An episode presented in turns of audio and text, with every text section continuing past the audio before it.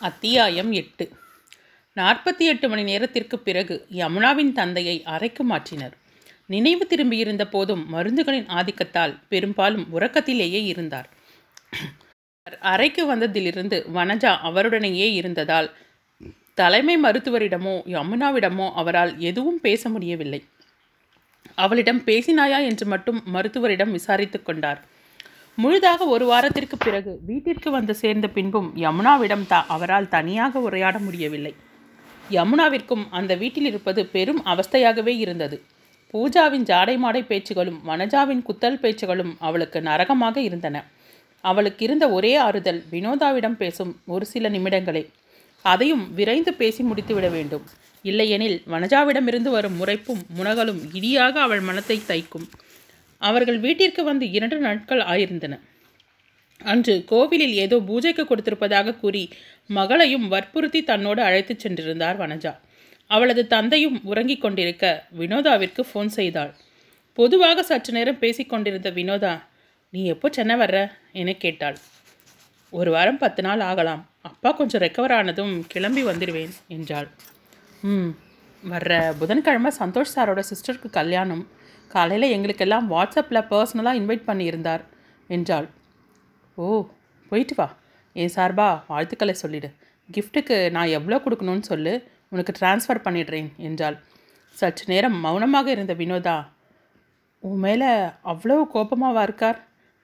எல்லாருக்குமே இன்விடேஷன் கொடுத்தார். இப்போது எங்களையெல்லாம் பர்சனலாக இன்வைட் பண்ணியிருக்கார். ஆனால் உனக்கு அனுப்பலைனா என்றவளால் மேற்கொண்டு பேச முடியவில்லை. யமுனா எதுவும் பேசாமல் அமைதியாக இருந்தாள். என்னால் ஜீரணிக்கவே முடியல யமுனா. எல்லா மனுஷனுக்குள்ளேயும் அநாகரிகம் ஒரு பக்கமாக இருக்கும் போல.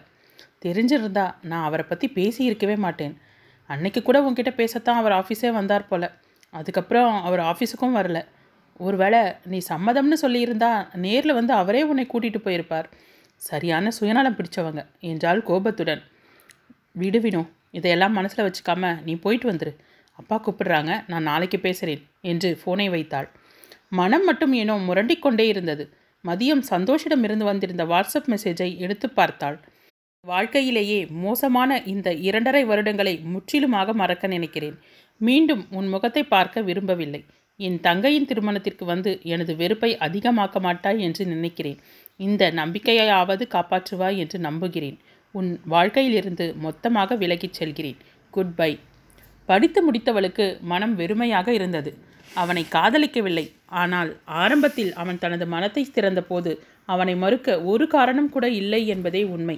நல்ல நண்பனாக இருந்தவன் நிச்சயம் நல்ல கணவனாகவும் இருந்திருப்பான். ஆனால் முதல் கோணல் போல தனது வாழ்க்கையில் நடந்திருந்த நிகழ்வுகள் அவனுடனான வாழ்க்கையை நரகமாகத்தான் ஆக்கியிருக்கும். நிச்சயம் திருமணத்திற்கு அவனது அன்னை சம்மதித்திருக்க மாட்டார். சந்தோஷின் பிடிவாதத்தால் நடந்திருந்தாலும் வாழ்க்கை இலகுவாக இருந்திருக்காது. என்பது உண்மையிலும் உண்மை. அதற்கு இந்த உதாசீனம் எவ்வளவோ மேல் என்று எண்ணிக்கொண்டவளாக வராண்டாவில் வந்து நின்றாள். அதே நேரம் கேட்டை திறந்து கொண்டு வந்த டாக்டரை கண்டதும் வாங்க அங்கிள் என்றாள் புன்னகையுடன். என்னம்மா முகமெல்லாம் சோர்ந்து போயிருக்கு? என்று கரிசனையுடன் விசாரித்தார். அப்படியா தெரியுது அங்கிள் என்றால் சமாளிப்பாக. ம் நல்ல ஆளை பார்த்து நான் விசாரித்தேன் எங்கே உன் அப்பா? தூங்குறானா? என்று கேட்டுக்கொண்டே வீட்டினுள் நுழைய தனது அறையிலிருந்து மெல்ல நடந்து வந்து கொண்டிருந்தார் அவனது தந்தை. என்னப்பா கிருஷ்ணகுமார் உடம்பு எப்படி இருக்கு? உன் செல்ல பொண்ணை பார்த்ததில் சீக்கிரமே தேறிட்ட போல. என்னை கேட்டுக்கொண்டே சோஃபாவில் அமர தந்தையை பிடித்து மெதுவாக அமர வைத்தாள். ம் பின்ன இல்லையா? அவளுக்கு செய்ய வேண்டியதையும் செஞ்சுட்டா? என்னோட கவலையெல்லாம் தீர்ந்துடும் என்றவர் மகளின் முகத்தை நோக்கினார். நீங்கள் பேசிட்டுருங்க நான் காஃபி கொண்டு வரேன் என்று சமையலறைக்கு நகர்ந்தாள். நண்பர்கள் இருவரும் மென்குரலில் பேசிக்கொண்டிருக்க காஃபியுடன் வந்தாள். கிருஷ்ணகுமாரின் முகத்தை கவலை சூழ்ந்திருந்தது. அவர் அருகில் அமர்ந்த யமுனா அப்பா நீங்கள் எனக்கு நல்லதை மட்டும்தான் செஞ்சுருக்கீங்க. நேற்று கேட்டபோதே நான் சொல்லியிருப்பேன். ஆனால் என்றவள் டாக்டரின் முகத்தை பார்த்தாள். உன் அப்பா அந்த அளவுக்கு தைரியம் இல்லாதவன் இல்லைம்மா. என்ன கொஞ்சம் கவலைப்படுவான். ஆனால் உன்னோட பாயிண்ட் ஆஃப் வியூ சரின்னு தோணினா சம்மதிக்க போகிறான் என்றார் அவளுக்கு ஆதரவாக. மகளின் முகத்தை பார்த்த கிருஷ்ணகுமார் ஏம்மா அந்த பையனை உனக்கு பிடிக்கலையா? என்று கவலையுடன் விசாரித்தார். நீங்கள் இப்படி குழம்ப வேண்டிய அவசியமே இல்லைப்பா. நான் வேறு ஜாப்க்கு ட்ரை பண்ணிகிட்ருக்கேன் இன்னும் கொஞ்சம் எக்ஸ்பீரியன்ஸ் இருந்தால் நல்லது தானே ஒரு ரெண்டு வருஷம் போகட்டுமே. எனக்காக ப்ளீஸ் என்றால் கெஞ்சலாக. அவ்வளவு சீக்கிரம் சமாதானமாகாத போதும் இருவரது பேச்சாலும் அரை மனத்துடன் சம்மதித்தார். அவரது மனம் கோணாமல் விஷயத்தை புரிய வைத்து அவரிடம் சம்மதம் வாங்கிவிட்டதில் யமுனாவின் மனம் பெரும் நிம்மதி அடைந்தது. நீங்கள்லாம் ரிசப்ஷனுக்கு வந்தது ரொம்ப சந்தோஷம். தனது மகளின் திருமண வரவேற்பு வந்திருந்த சந்தோஷின் அலுவலக நண்பர்களிடம் மகிழ்ச்சியுடன் சொல்லிக் கொண்டிருந்தார் அவனது அன்னை. வினோதாவின் அருகில் வந்தவர் யமுனா ஏமா வரல? அவளை ரொம்ப எதிர்பார்த்தேன் என்றவரது குரலில் சிறு ஏமாற்றம் தொனித்தது. அவள் அருகில் நின்றிருந்த சந்தோஷை பார்த்தாள். அவன் மௌனமாக இருக்க இன்னும் வீட்டில் விஷயத்தை சொல்லலை போலும் என எண்ணிக்கொண்டு அவளோட அப்பாவுக்கு உடம்பு சரியில்லைன்னு ஊருக்கு போயிருக்கா? கல்யாண பொண்ணுக்கு தன்னோட வாழ்த்தை சொல்ல சொன்னா என்றால் சந்தோஷை பார்த்தபடி. கடவுளே இப்போ எப்படி இருக்கார்மா? என்று விசாரித்தவர். அவளோட ஃபோன் நம்பர் இருந்தால் கூட ரெண்டு நாள் கழித்து பேசுகிறேன் என்றார். சந்தோஷ் சார்கிட்டயே அவளோட நம்பர் இருக்குமே என்றாள் அவள். ஆமாம்ல மறந்தே போயிட்டேன். யமுனா வந்ததும் நம்ம வீட்டுக்கு வர சொன்னேன்னு சொல்லு. பொண்ணு மாப்பிள்ளை இன்னும் ஒரு மாதம் நம்ம வீட்டில் தான் இருப்பாங்க. என்றவர் இடம் விடைபெற்று செல்ல வினோதா வாசலை நோக்கி நடந்தாள். பரவாயில்லையே உங்கள் ஃப்ரெண்டுக்கு ரோஷம் அதிகம்தான் என்றபடி அவளுடன் இணைந்து நடந்தான் சந்தோஷ். சட்டென நின்றவள் அதில் என்ன சந்தேகம் உங்களுக்கு? என்றால் எரிச்சலுடன். சந்தேகமா? நிச்சயமா இல்லை ரோஷம் இருக்கிறதால தானே நான் வராதேன்னு அவளுக்கு மெசேஜ் அனுப்பினதும் அப்பாவுக்கு உடம்பு சரியில்லைன்னு சாக்க சொல்லியிருக்கா? என்றான் கிண்டலாக. வினோதா அவனை அருவருப்புடன் பார்த்தாள். உங்கள் மேலே எவ்வளோ மரியாதை வச்சுருந்தேன். நீங்கள் இவ்வளோ தூரம் இறங்கி போயிருக்க வேணாம் மிஸ்டர் சந்தோஷ். நீங்கள் ஆஃபீஸில் அவகிட்ட பேசிட்டு போன அன்னைக்கே அவளோட அப்பாவுக்கு உடம்பு முடியலன்னு ஃபோன் வர கிளம்பி போனவ. அவளுக்கு சாக்கு சொல்ல வேண்டிய அவசியம் இல்லை. அவள் இங்கே இருந்திருந்தா நிச்சயமாக நீங்கள் இன்விடேஷன் கொடுத்த மரியாதைக்காவது வந்திருப்பா என்று கோபத்துடன் சொன்னவள். அவளோட மறுப்புக்கு ஏதாவது ஒரு காரணம் இருக்கணும்னு உங்களால் யோசிக்க கூட முடியலைல்ல? உங்களுக்காக அவகிட்ட நான் சண்டை போட்டிருக்கேன். அது எவ்வளோ பெரிய தப்புன்னு இப்போதான் தெரியுது. ஒருத்தர் பேசுகிறதையும் தோற்றத்தையும் வச்சு அவங்கள எடப்படக்கூடாதுன்னு புரிய வச்சிட்டீங்க. என்றவள் விறுவிறுவென அங்கிருந்து செல்ல சந்தோஷ் கடுகடுத்த முகத்துடன் நின்றிருந்தான். முழுதாக இருபது நாட்களுக்கு பிறகு யமுனா சென்னைக்கு திரும்பி வந்திருந்தாள். வினோதா அலுவலகத்திற்கு சென்றிருப்பாள் என்று நினைத்து கொண்டு வந்தவள் அறை திறந்திருப்பதை ஆச்சரியத்துடன் பார்த்து கொண்டே உள்ளே நுழைந்தாள். ஏதோ புத்தகத்தில் ஆழ்ந்திருந்த வினோதா உள்ளே வந்த தோழியை கண்டதும் யமுனா! என்றபடி ஓடி வந்து அணைத்து கொண்டாள். அவளது தந்தையின் உடல்நலனை விசாரித்தாள். எல்லாவற்றுக்கும் பொறுமையாக பதிலளித்தவள் ஏன் நீ ஆஃபீஸ் போகலை? என்று கேட்டாள். லீவ் போடணும் தோணுச்சு என்று தோள்களை குலுக்கினாள். அதற்குள் சமையல்காரம்மா அவளுடன் தங்கியிருக்கும் சிலரும் வந்து அவளிடம் விசாரிக்க அவர்களுடன் பேசியதில் நேரம் போனதே தெரியவில்லை. அவர்கள் சென்ற பின் குளித்துவிட்டு கட்டிலில் வந்து அமர்ந்தவள் தலையை துவட்டி கொண்டே கல்யாணத்துக்கு போயிட்டு வந்து நீ எதுவுமே சொல்லலையே வினு என்று கேட்டாள். புத்தகத்தில் இருந்து கண்களை அகற்றாமல் அது முடிஞ்சு பத்து நாள் ஆயிடுச்சு. என்றாள் விட்டேத்தியாக திரும்பி அவளை பார்த்தவள் என்னாச்சு உனக்கு என்றபடி அவள் கையில் இருந்த புத்தகத்தை வாங்கினாள். பெருமூச்சுடன் எழுந்து அமர்ந்த வினோதா சந்தோஷ் உனக்கு மெசேஜ் அனுப்புனதை ஏன் என்கிட்ட மறைச்ச என்று இறுகிய குரலில் கேட்டாள். விழிகள் விரிய உனக்கு எப்படி தெரியும் என கேட்டாள். சம்பந்தப்பட்டவரே சொன்னார் என்றார் எழுச்சருடன் கட்டிலில் இருந்து எழுந்தவள் என்னன்னு சொல்ல சொல்கிற வினோ. நான் கல்யாணத்துக்கு வர்றதில் அவருக்கு விருப்பம் இல்லை. அதை மனசில் வச்சுக்காம சொல்லிட்டார் என்றவளை பார்க்க அவளுக்கு பாவமாக இருந்தது. எனக்கு கஷ்டமா இல்லையா யமுனா? என்றவளுக்கே நான் தழுத்தழுத்தது. வலிந்து முருவளித்தவள் இதெல்லாம் எனக்கு புதுசில்லையே என்றவளை அணைத்து கொண்டு அழவேண்டும் போலிருந்தது வினோதாவிற்கு. இன்னைக்கு சொல்கிற யமுனா உன்னோட நல்ல மனசுக்காகவே ஒரு நல்லவன் வருவான். உனக்காகவே வருவான். நீ பார்த்துட்டே இரு என்றாள் நெகிழ்ச்சியுடன். கலகலவென நகைத்தன யமுனா நிறைய படம் பார்த்து கெட்டு போயிருக்க. என்றபடி எழுந்து ஜன்னல் அருகில் சென்றவள் என்னை கல்யாணத்துக்கு வர வேணாம்னு சொல்லிட்டார். நானும் வரல. ஆனால் தினம் ஆஃபீஸில் என் முகத்தில் விழிக்கணுமே என்ன செய்வார்? என்றாள் சிறு புன்னகையுடன். எழுந்து அவள் அருகில் வந்த வினோ நீ ஏன் ஆஃபீஸ் போகலன்னு கேட்ட இல்லை? அந்த சந்தோஷ் வாலியன்றா ஹைதராபாத் ஆஃபீஸ்க்கு ட்ரான்ஸ்ஃபர் வாங்கிட்டு போகிறதால அவருக்கு சென்ட் ஆஃப் பார்ட்டி. எனக்கு போக பிடிக்கல லீவ் போட்டுட்டேன் என்றாள். சட்டென மௌனமான யமுனா என்னால் தானே என்றால் குற்ற உணர்வுடன் அந்த ஆள் கொழுப்பெடுத்து போனால் நீ என்ன பண்ணுவ? சரி இந்த பேச்சை விடு. நாம் வெளியே போய் ரொம்ப நாள் ஆச்சு போகலாமா? என்று கேட்டதும் நிச்சயம் போகலாம் என்றாள் யமுனா. அத்தியாயம் ஒன்பது. வாழ்க்கையில் ஏற்படும் மாற்றங்கள் அடுத்தடுத்த நகர்தலுக்கான மூலமாய் அமைகிறது என்பது எத்தனை உண்மை? நாட்கள் வேகமாக கடக்கலாயின. ஆறு மாதங்கள் ஓடியதே தெரியாத அளவிற்கு யமுனாவின் வாழ்க்கை தெளிந்த ஆற்றோட்டத்தைப் போல சென்று கொண்டிருந்தது. ஒரு பக்கம் புதிய வேலைக்கான தேடலில் தன்னை முழுமையாக ஈடுபடுத்தி கொண்டிருந்தாள். அவளது இந்த முடிவு வினோதாவிற்கு சற்று வருத்தமாக இருந்தபோதும் அவளது மன அமைதிக்காக மனதார ஏற்றுக்கொண்டாள். மாதத்தில் இரு தினங்கள் தனது தந்தைக்கு என்று நேரம் ஒதுக்கி இருந்தாள். இப்போதெல்லாம் மனஜாவின் குத்தல் பேச்சுக்கள் வெகுவாக குறைந்திருந்தன. அதுவே அவளுக்கு பாதி விடுதலை உணர்வை கொடுத்தது. முதல் மூன்று மாதங்களில் அவளது கால அட்டவணையில் எந்த மாற்றமும் ஏற்படவில்லை. ஆனால் வளைவு நெறிவற்ற சீரான ஓட்டத்தில் என்ன சுவாரஸ்யம் இருக்கும்? அலுவலகத்திலிருந்து திரும்பி வந்த யமுனாவிடம் உனக்கு ஒரு லெட்டர் வந்திருக்கு என்று வார்டன் கொடுத்தார். வாங்கியவள் மகிழ்ச்சியுடன் வினோ அந்த ஃபாரின் கம்பெனிலேருந்து இன்டர்வியூ லெட்டர் வந்திருக்கு என்று அவள் உற்சாகத்துடன் கூற வினோதா அவளை சந்தோஷத்துடன் அணைத்து கொண்டாள். இன்னும் கொஞ்சம் நல்ல வெளிநாட்டுக்கு வேலைக்கு போயிடுவேன் டாலரில் சம்பாதிக்க ஆரம்பித்ததும் என்னையெல்லாம் மறந்துடாதேம்மா என்று அவளை எப்போதும் கிண்டல் அடித்து கொண்டே இருந்தாள் வினோதா. ஏய் சும்மா இருக்க மாட்டேன் எனக்கு என்னவோ வேலை கிடச்சிட்ட மாதிரி. இன்டர்வியூக்கு தானே கூப்பிட்ருக்காங்க வேலையை தூக்கி கையில் கொடுக்கல. நீயும் தான் அப்ளை பண்ணேன் என்றால் அவளும் கேலியாக. நமக்கு இருக்கிற அறிவுக்கு சென்னையில் வேலை கிடைக்கிறதே அதிகம். நீங்கள் அப்படியா? என்று அவளை சீண்டிக்கொண்டே இருந்தாள். போதும்டி என்னால் தாங்க முடியலை என்று அந்த பேச்சுக்கு யமுனாவை தற்காலிகமாக முற்றுப்புள்ளி வைத்தாள். உங்கள் அப்பாட்ட சொல்லிட்டே அம்மு இப்போதைக்கு சொல்ல வேணான்னு விட்டுட்டேன். சொன்னால் எனக்கு சந்தோஷமாக வாழ்த்து சொல்வார். ஆனால் நான் ஊருக்கு கிளம்புற வரைக்கும் மனசுக்குள்ளேயே கவலைப்பட்டுட்டு இருப்பார். கிளம்புற நேரத்துக்கு சொல்லிக்கலாம் என்றாள். மூன்று கட்ட தேர்வில் முதற்கட்ட பரீட்சையை எழுதி வெற்றியும் பெற்றுவிட்டால் இன்னும் பத்து நாட்களில் நேர்முக தேர்வு. அதற்காக தன்னை தயார்படுத்தி கொண்டிருந்தாள். நான் எது சொன்னாலும் அதை மறுத்து பேசணும்னே இருப்பீங்களா? வனஜா கோபத்துடன் கணவரை பார்த்து கத்தினார். நான் என்ன தப்பாக சொல்லிட்டேன்? மூத்தவ இருக்கிறப்போ சின்னவளுக்கு கல்யாணம் பண்ண வேணான்னு சொன்னேன். என் உடல் நலனையும் யமுனா ரெண்டு வருஷம் கழித்து கல்யாணம் செஞ்சுக்கிறேன்னு சொன்னதையும் காரணமாக சொல்லலையே. சின்னவளுக்கு மாப்பிள்ளை பார்த்து முடிச்சாச்சு. அவங்கக்கிட்ட நம்ம யமுனா பற்றி ஒரு வார்த்தை கூட பேசக்கூடாதுன்னு சொன்னேன். அதையும் கேட்டுக்கிட்டேன். ரெண்டு நாளில் நிச்சயதார்த்தம்.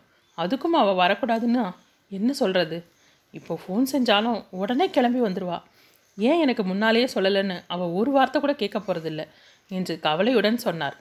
ஏங்க புரிஞ்சுதான் பேசுகிறீங்களா அவள் வந்தா இவள் யார்? என்னன்னு கேள்வி வரும். அக்கான்னு சொன்னால் ஏன் அவளுக்கு கல்யாணம் பண்ணாமல் சின்னவளுக்கு பண்ணுறீங்கன்னு கேட்பாங்க. அப்போ என்ன சொல்வீங்க? நான் காரணமாக தான் சொல்கிறேன் அவள் கல்யாணத்துக்கு வந்தால் போதும். அது கூட உங்களுக்காக தான் சம்மதிக்கிறேன் என்றார் அழுத்தமாக. அந்த நேரம் அங்கே வந்த வனஜாவின் சகோதரி வனஜா நம்ம பூஜாக்காக நான் வாங்கிட்டு வந்த வைர நெக்லஸ் நல்லா இருக்கா பாரு? என்று வெல்வெட் பெட்டி ஒன்றை தங்கையிடம் நீட்டினார். ரொம்ப பிரமாதமாக இருக்குக்கா. என்று வாயெல்லாம் பல்லாக சிரித்தார் வனஜா. அதை கண்ட கிருஷ்ணகுமார் சாகிறப்போ நம்ம பணத்தை தூக்கிட்டு போக போகிறதில்ல வனஜா. நமக்காக உண்மையாக கண்ணீர் விட நாலு சொந்தங்க வேணும் என்று எரிச்சலுடன் சொல்லிவிட்டு வெளியே செல்ல தன் சகோதரியை பார்த்தார் வனஜா.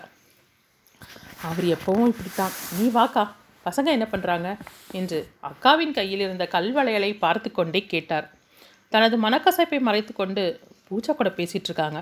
இவ்வளோ நாள் ஏமா எங்களை எல்லாம் இங்கே கூட்டிகிட்டு வரலன்னு கேட்குறாங்க என்று சிரித்தாள் வனஜாவின் சகோதரி. இனிமேல் அடிக்கடி வந்து போ. அப்போ தானே இப்படியெல்லாம் சொந்தம் இருக்குன்னு அவங்களுக்கும் தெரியும் என்று பூரிப்புடன் சொன்னவர். சரிக்கா பசங்களை நேரத்தோடு படுக்க சொல்லு. காலையில் மாப்பிள்ளை வீட்டுக்காரங்க வர்றதுக்குள்ளே குளித்து தயாராகணுமே என்று சொல்லிக்கொண்டே மகளின் அறையை நோக்கி நடந்தார் வனஜா. அறைக்குள் இருந்து இதையெல்லாம் பார்த்து கொண்டிருந்த கிருஷ்ணகுமாருக்கு யமுனா நிச்சயத்திற்கு வராமல் இருப்பதே நல்லது என்று நினைத்து கொண்டார். எல்லாத்தையும் எடுத்து வச்சிட்டியா? பத்து நிமிஷத்தில் கால் டாக்ஸி வந்துடும் அறைக்குள் வந்தபடியே குரல் கொடுத்தாள் வினோதா. ரெடி வினோ என்றவள் ஏர்பேக்கை மூடிவிட்டு நிமிர்ந்து. நான் போயிட்டு ரெண்டு நாளில் வந்துடுறேன். இவ்வளோ சீக்கிரம் கிளம்ப சொல்லுவாங்கன்னு நானும் எதிர்பார்க்கல. அப்பாவுக்கு இதுவும் கவலையாக தான் இருக்கும். நீ சொன்னபடி முதல்லையே சொல்லியிருக்கலாம் என்றார் சிறு கவலையுடன். அதுக்கு தான் பெரியவங்க சொல்கிறத கேட்கணுங்கிறது என்று அவள் கேலி செய்ய. சரிங்க பாட்டிமா ரெண்டே நாளில் வந்துடுறேன் என்றாள் சிரிப்புடன். ம் ம் வந்து சேரு. உன் பாச மழையை கொட்டிட்டு அங்கேயே உட்காந்துருக்காத இடத்துல கிளம்பணுங்கிறத நினைவு வச்சுக்கிட்டே இரு என்றால் கிண்டலாக. வா வா கால் டாக்ஸி வந்துருச்சு. டிரைவர் ஃபோன் பண்ணுறார் என்றபடி அவளது பெட்டியை தூக்கினாள். இவ்வளோ கணம் கணக்குது நீ வாங்கி கொடுக்கறத அவங்க என்னமோ கொட்டாட்டம் பார்த்துக்கிறா போல தான் பண்ணிகிட்ருக்க என்றபடி பெட்டியை டிக்கியில் வைத்தாள். சின்னம்மாவுக்கும் பூஜாக்கும் பெருசாக இல்லைனாலும் அப்பாவுக்கு சந்தோஷமாக இருக்கும். பொண்ணு ஃபாரின் போய் சம்பாதிக்க போகிறான்னு அவருக்கு பெருமையாக இருக்கும் இல்லை என்றால் குறுஞ்சிரிப்புடன். சொல்லாமல் போகிறதே அப்பாவுக்கு சர்ப்ரைஸ் கொடுக்கத்தான் என்றவளை ஐயோ என்பதைப் போல பார்த்தாள் வினோதா. என்னடி அப்படி பார்க்குற? எனக்கு என்ன சொல்கிறதுன்னு தெரியலை. உன் ஆசைப்படி எல்லாம் நல்லபடியாக நடந்தால் சரி என்றாள் பெருமூச்சுடன். வீட்டு வாசலில் இறங்கியவள் தெருவை அடைத்து போட்டிருக்கும் கோலமும் வாழைப்பந்தலும் ஆச்சரியத்தையும் குழப்பத்தையும் கொடுக்க திறந்திருந்த கதவை தள்ளிக்கொண்டு உள்ளே நுழைந்தாள். ஹாலில் அவளது தாய்மாமனும் அத்தையும் அமர்ந்திருப்பதை பார்த்தவள் வியப்புடன் சிறு புன்னகையை சிந்தினாள். வாங்க மாமா வாங்கத்த என்று அவளது குரல் கேட்க நிமிர்ந்து பார்த்தவர்கள் எதுவும் சொல்லாமற் ஒருவரை ஒருவர் பார்த்து கொண்டனர். அண்ணி என்று அழைத்தபடி அங்கே வந்த வனஜா யமுனாவை கண்டதும் முகத்தில் வெளிப்படையாக எரிச்சலை காண்பித்தார். வேகமாக அவளது கையை பற்றி பக்கத்து அறைக்கு இழுத்துச் சென்றவர் எதுக்கு இப்போ வந்த? பூஜாவுக்கு நிச்சயதார்த்தம் உங்கள் அப்பா வர சொன்னாரா? என்று கடுகடுவென முறைத்து கொண்டே கேட்டார். என்னவென்று புரியாமல் இருந்தவள் பூஜாவுக்கு நிச்சயதார்த்தமா? என்று ஆச்சரியத்துடன் கேட்டாள். அவள் முகம் புன்னகையில் மலர்ந்திருந்தது. தலையில் அடித்துக்கொண்டு இங்கே பாரு மாப்பிள்ளை வீட்டில் உன்னை பற்றி எதுவும் சொல்லலை. நீ கல்யாண பொண்ணுக்கு அக்கான்னு உன் உரிமையை காட்டாத. புரிஞ்சுதா? உன்னை பற்றி எல்லோருக்கும் சொல்லிட்டு இருக்க முடியாது என்றார் கோபத்துடன். அவள் மௌனமாக தலையசைக்க காலங்கத்தால் இப்படி என் டென்ஷனை ஏற்றவே வருதுங்க. சை என்றபடி நகர்ந்தவரை சித்தி! என்ற குரல் அழைக்க என்ன சித்திக்கு? என்று கண்களை உருட்டியபடி யமுனாவின் பக்கமாக திரும்பினார் வனஜா. யார் இது? என்று புரியாமல் நான் இல்லை என்பதைப் போல வாயிலை பார்த்து கை காட்ட அங்கே பதினாறு பதினேழு வயது மதிக்கத்தக்க ஒரு சிறு பெண் நின்றிருந்தாள். அவளை கண்டதும் என்னடா கண்ணு இதோ வந்துட்டேன் என்றபடி அவர் வெளியே செல்ல அந்த பெண் யமுனாவையே பார்த்து கொண்டு சென்றாள். தான் தவறான நேரத்தில் வந்திருப்பது புரிந்து சர்ப்ரைஸ் கொடுக்கிறேன் என்று அவசர அவசரமாக கிளம்பி வந்தாயிற்று என்று தன்னையே திட்டிக் கொண்டவள் சற்று நேரம் அந்த அறையிலேயே இருந்தாள். பெட்டியை அறையிலேயே வைத்துவிட்டு தனது தந்தையின் அறையை நோக்கி நடந்தாள். பூஜா தலையை வாரி இந்த பூவை வச்சுக்கோமா என்று பின்னால் இருந்து யாரோ அவளது தோலை தொட திரும்பி பார்த்தவள் அதிர்ந்து போனாள். அத்தியாயம் பத்து. அம்மா! என்று அவளது உள்ளம் அலறியது. இன்றைய தனது அவல நிலைக்கு காரணமான அம்மா அத்தனை பேரின் ஒட்டுமொத்த வெறுப்பையும் சம்பாதித்து கொடுத்த அம்மா.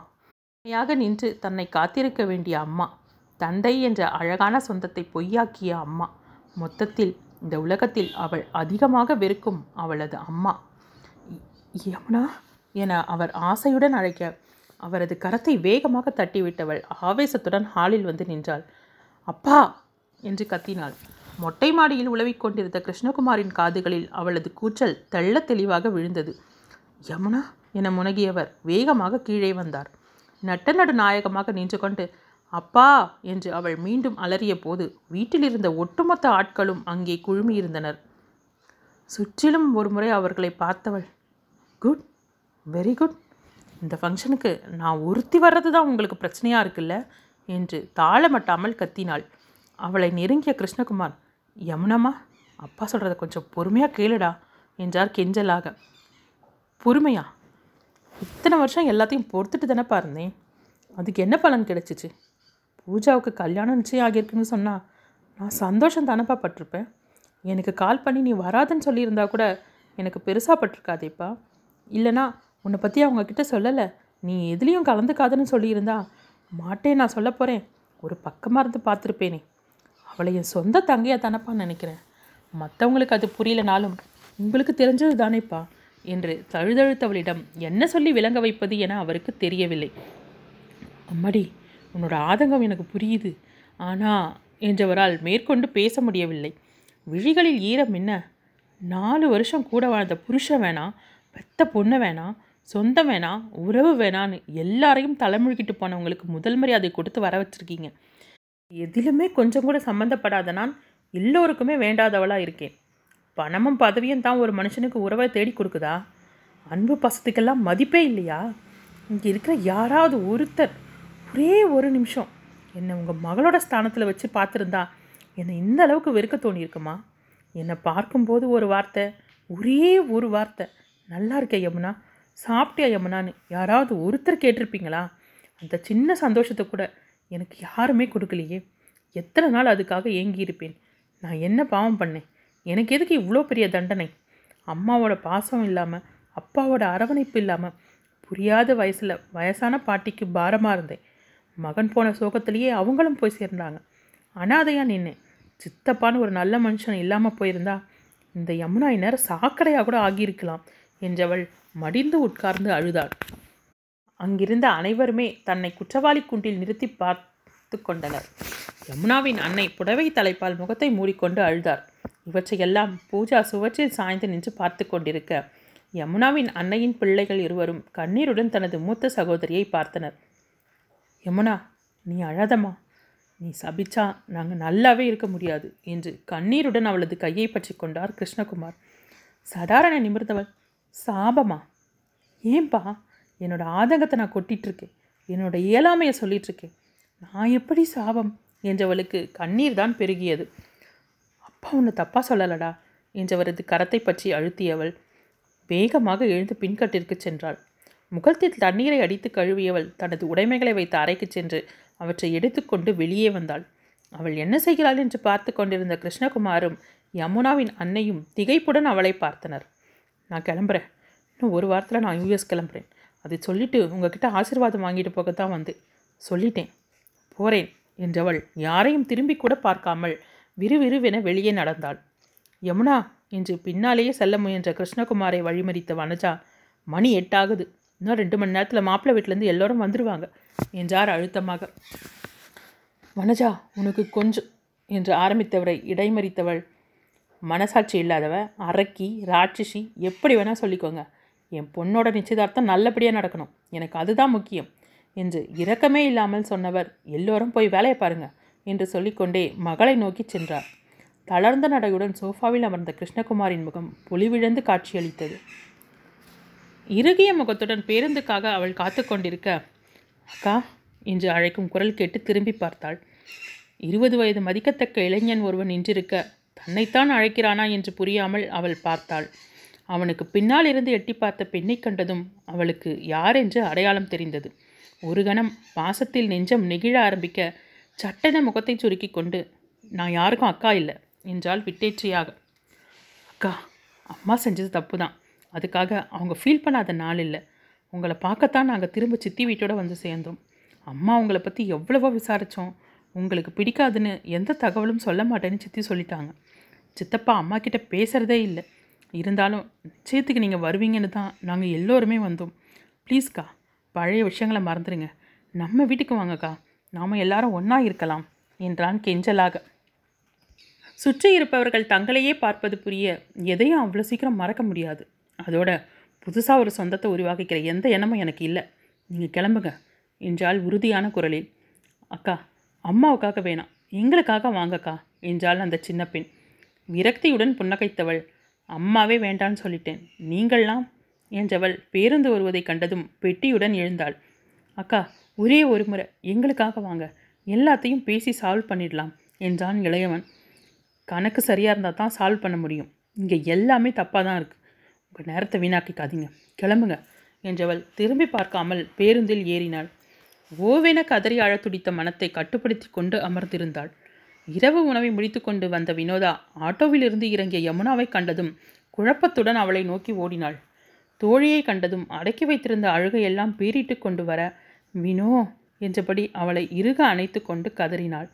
எல்லோரும் டைனிங் ஹாலிலும் டிவி ரூமிலும் இருந்ததால் அவளது சப்தம் அவர்களை எட்டவில்லை. நடந்த அனைத்தையும் சொல்லி முடிக்க வினோதாவின் கண்களில் கண்ணீர் வழிந்தது. விடியம்னா எல்லாத்தையும் கொட்டிட்டல்ல. இனி உனக்கே இதெல்லாம் பெருசாக தெரியாது என்று ஆறுதலாக சொன்னவள். ஆனால் உன் தம்பி தங்கச்சிக்கிட்ட கொஞ்சம் கனிவாக பேசியிருக்கலாமே என்றால் மெதுவாக. பாசத்துக்காக ஏங்கலாம். அதை திகட்ட திகட்ட அனுபவிக்கலாம். ஆனால் அதுவே பாச கயிறா மாதிரி கழுத்தை இருக்கினா பொறுத்துக்கிட்டு இருக்கணும்னு எந்த அவசியம் இல்லைல்ல என்றால் கடினமான குரலில். இருவருக்கும் இடையில் நிலவிய அமைதியை குலைப்பது போல யமுனாவின் வாட்ஸ்அப் செய்தி வந்திருப்பதாக அலறியது. எடுத்தவள் புதிய எண்ணிலிருந்து சில புகைப்படங்கள் வந்திருக்க எடுக்கலாமா வேண்டாமா என கூறினாள். பரவாயில்ல ஓப்பன் பண்ணி என்று வினோதா சொல்ல எடுத்து பார்த்தாள். அது பூஜாவின் நிச்சயதார்த்த புகைப்படங்கள். மாப்பிள்ளையும் பெண்ணும் மோதிரம் மாற்றிக்கொள்வது இனிப்பு ஊட்டிக்கொள்வது சிரித்து பேசிக்கொண்டிருப்பது போன்று நான்கைந்து ஃபோட்டோக்கள் வந்திருந்தன. அதை கண்ட வினோதா அட பாவி என்று முனகியபடி யமுனாவின் முகத்தை பார்த்தாள். உணர்வுகளை கலைந்த முகத்துடன் அவற்றை வெறித்து கொண்டிருந்தன யமுனாவின் விழிகள். சந்தோஷ் தான் மாப்பிள்ளன்னு உனக்கு தெரியுமா யமுனா? என்று வினோதா கேட்க இல்லை என்று மறுப்பாக தலையசைத்தாள் அவள். ஒருவேளை இது சந்தோஷோட நம்பராக இருக்குமோ? உன்னை கடுப்பத்தை அனுப்பியிருப்பானோ? என்று வினோதா சொல்லி கொண்டிருக்கும் போதே அந்த எண்ணிலிருந்து வாட்ஸ்அப் வீடியோ கால் வந்தது. ஆன் பண்ணுடி இன்னைக்கு அவனை ஒரு வழி பண்ணுறேன் என சொல்லிக்கொண்டே ஆன் செய்ய மறுபக்கத்திலிருந்து ஹாய் யமுனா என்று கொஞ்சலாக அழைத்தாள் பூஜா. யமுனா பதிலே சொல்லாமல் இருக்க. என்ன யமுனா? நம்ம காதலன் தங்கச்சிக்கு கணவனாகிட்டேன்னு அதிர்ச்சியாக இருக்கா? என்று இரக்கமே இல்லாமல் சிரித்து கொண்டே கேட்டாள். அவளது பேச்சு யமுனாவிற்கு திகைப்பாக இருந்தாலும் எதையும் சொல்லாமல் மௌனமாக இருந்தாள். எப்படி நடந்ததுன்னு உனக்கு தெரியாதுல்ல? ஒரு நாள் நாங்கள் சென்னைக்கு காலேஜ் டூர் வந்திருந்தப்போ பீச்சுக்கு போயிருந்தோம். அப்போது கொஞ்சம் தூரத்தில் பார்த்தா ஒரு ஹேண்ட்ஸம் பாய் கூடவே உருன்னு ஒரு பொண்ணு. ரெண்டு பேரும் ரொம்ப நேரம் என்னவோ பேசிகிட்டு இருந்தாங்க. கடைசியில் அந்த ஹேண்ட்ஸம் அவகிட்ட கோச்சிக்கிட்டே எழுந்து போயிட்டான். அதுக்கப்புறம் ஒரு நாள் உன் ரூமை குடையும் போது ஒரு டைரியில் சில ஃபோட்டோஸ் இருந்தது. அதில் இந்த ஹேண்ட்ஸம் உன்னை சைட் அடிச்சிட்டு இருந்தான். அப்போது டார்கெட் பண்ணேன். என்ன ஆனாலும் அவனை உனக்கு கிடைக்க விடக்கூடாதுன்னு. ஆனால் கடவுள் உங்கள் ரெண்டு பேரையும் சேரவே விடலை. எனக்கு அது ஈஸியாக போச்சு.